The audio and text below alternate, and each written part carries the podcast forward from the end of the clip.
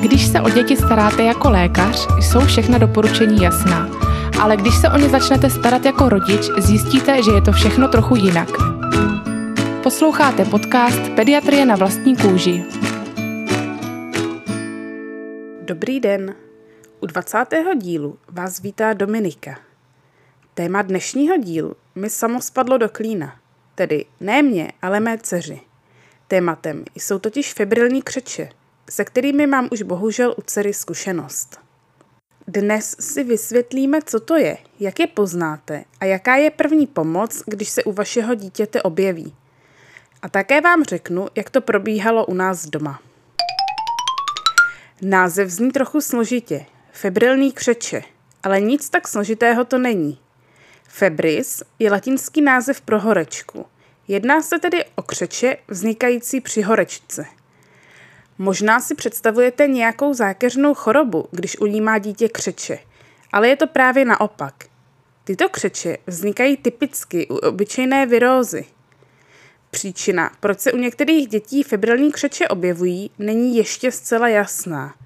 Víme ale, že se většinou vyskytují u dětí od půl roku do pěti let. Pokud tedy máte dítě starší, můžete být celkem v klidu. Ale pro vás ostatní, Vyskytují se až u 5% dětí, takže je dobré vědět, o co se jedná. Pokud nemáte doma epileptika nebo jste febrilní křeče u nikoho neviděli, pak si asi neumíte představit, jak vypadají. V dnešní době se můžete podívat na videozáznam na internetu.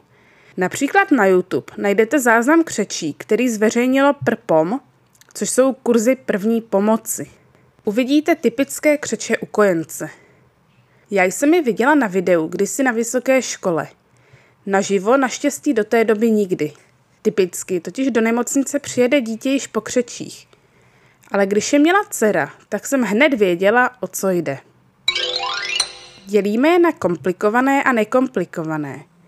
Nekomplikované trvají většinou do pěti minut a projevují se záškoby celého těla, případně někdy náhlou ztrátou svalového napětí s poruchou vědomí, tedy že je dítě bezvládné. U těchto nekomplikovaných dojde po pár minutách samovolně k úpravě stavu a dítě vás opět úplně vnímá. Při křečích má dítě často oči v sloup a někdy se může počůrat. Komplikované křeče jsou buď déle trvající, nebo pouze jedné strany těla, anebo takové, kdy nedojde ke znovu nabití vědomí. Ale tím vás nechci strašit, jsou naštěstí poměrně vzácné. Febrilní křeče se často vyskytují na začátku nějakého akutního onemocnění, takže ještě dříve, než víte, že je vaše dítě nemocné. Typicky je to při prvním stoupání teploty. Vy pak nejprve vidíte křeče a až když odezní, zjistíte, že má dítě horečku. Někdy se křeče objeví, až když už víte, že dítě horečku má – a pak je pro vás jednodušší určit, že se jedná právě o ně. Ještě si ujasněme jednu věc. Horečka je teplota nad 38 stupňů, tedy nad 38,5 zadečku. Není to teplota nad 37. A teď, jak je to s léčbou? Pokud má vaše dítě křeče poprvé, tak doma léky na křeče nemáte. Jsou totiž na předpis. Základem však vždy je srážet horečku. Dnes se rozvinul nešvar nepodávat nic dítěti na horečku, ať si s ní tělo poradí samo. Na to rodičům říkáme, ať si zkusí sami na horečku několik dní něco nevzít. Jak se asi budou cítit? Bohužel ani správným srážením teploty se křečím nepředejde. Pokud už se křeče objeví, dítě položte na rovnou podložku. Nejjednodušeji na zem a chladným hadříkem otírejte čelo – Dejte si pozor, ať kolem něj není nic, o co by se mohlo zranit. Zkuste se také kouknout na čas, ať víte, kolik minut zhruba stav trval. Ale bohužel vás to pravděpodobně v tu chvíli nenapadne. Ve chvíli, kdy se křeče objeví, volejte záchranou službu, tedy 155. Jednak vás ujistí, zda děláte vše, jak máte, a jednak je máte na uchu, kdyby se stav jakkoliv horšil – Oni pro vás hned pošlou záchranku, která vás doveze do nejbližší nemocnice. Nebojte se, v sanice může s dítětem jet vždy jeden doprovod. V nemocnici si vaše dítě lékař na ambulanci vyšetří a domluví se s vámi, co dál.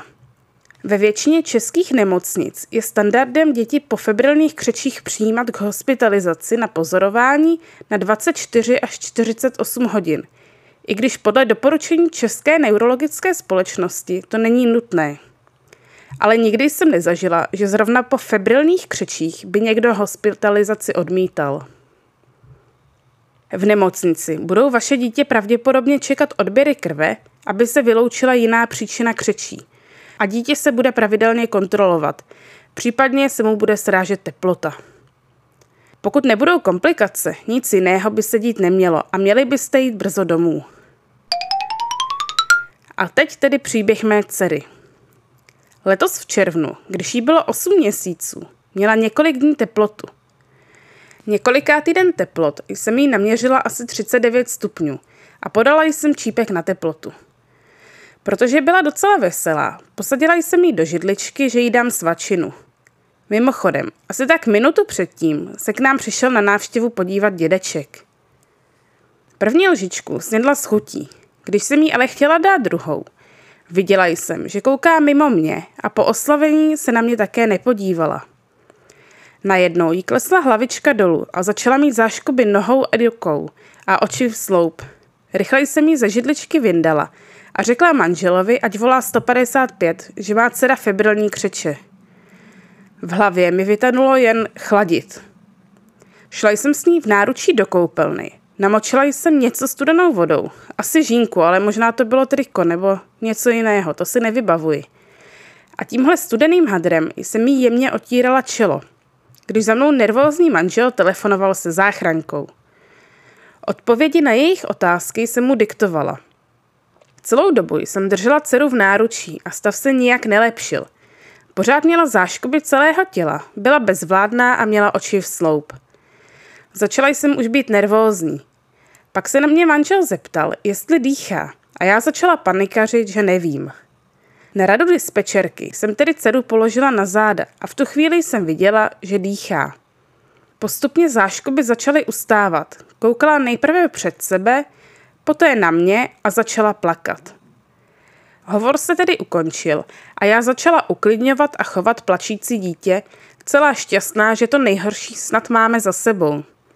Přišlo mi to jako věčnost, ale když jsem se potom doptávala manžela, byly to celkem asi dvě minuty. Rychle jsem začala balit věci na pobyt v nemocnici. Do tašky na kočárek jsem přihodila několik hraček, náhradní oblečení pro dceru, pyžamo, muchláčka, dudlík, kapsičky a křupky a možná ještě něco dalšího. Do tašky vedle jsem hodila balík plen a vlhčené ubrousky. Doteď se divím, že jsem pro ně nic podstatného nezapomněla. A pro sebe? Myslím, že jsem tam hodila spodní prádlo, ale možná ani to ne. Když už jsme měli skoro zbaleno, tedy asi tak po minutě, zvonili záchranáři dole. Jak jsem říkala, zrovna jsme měli na návštěvě dědečka.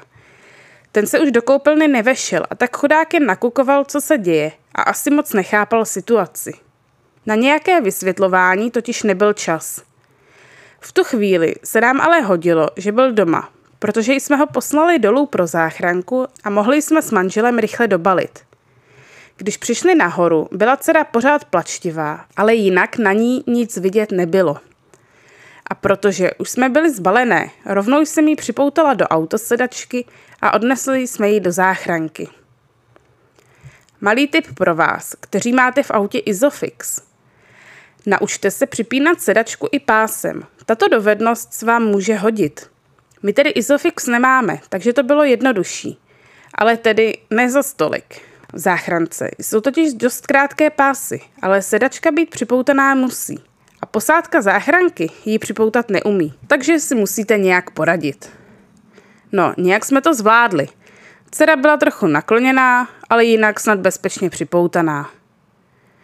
Už po cestě jsme se se slečnou záchranářkou domluvili, jestli by nás mohli vzít do naší nemocnice, která je o kousek dál než ta nejbližší. Bylo to naštěstí bez problémů. V záchrance jsem psala zprávu sestřičce, která sloužila na ambulanci, že jedeme k ním. Když jsme tedy dorazili, už na nás ve dveřích čekali. Zrovna sloužila i lékařka kamarádka, tak to bylo o to příjemnější. Ale řeknu vám, proces příjmu z té druhé strany není žádná lahůdka. Tak za prvé, u nás je příjem k hospitalizaci dost podrobně psaný a zabere asi 20 až 30 minut. A ve chvíli, kdy jste ještě nervózní z právě proběhlé akutní situace, z převozu sanitkou a z křičícího dítěte v náručí, to není nic příjemného. A to dcera prakticky celou tu půl hodinu křičela. Takže v tu chvíli mi došlo, že by nás doktory u akutního příjmu nemusela zrovna zajímat porodní hmotnost dítěte a jak dlouho bylo kojené, případně to, jestli máme doma zvířata. Určitě vašeho lékaře tyto informace zajímají a je to naprosto v pořádku, ale v této situaci na to rodič nemá náladu. Už občas jsem si říkala, že to tak nějak bude. Že proto na nás rodiče občas koukají trochu nevraživě. Ale teprve teď mi to pořádně došlo. Tak třeba si tento podcast poslechne vedení naší kliniky a přístup se trochu změní.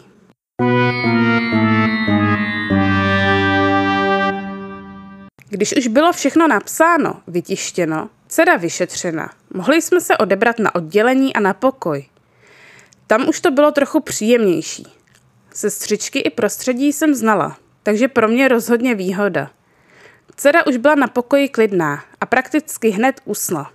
Probudila se s dobrou náladou a už s nižší teplotou, takže vše bylo veselější.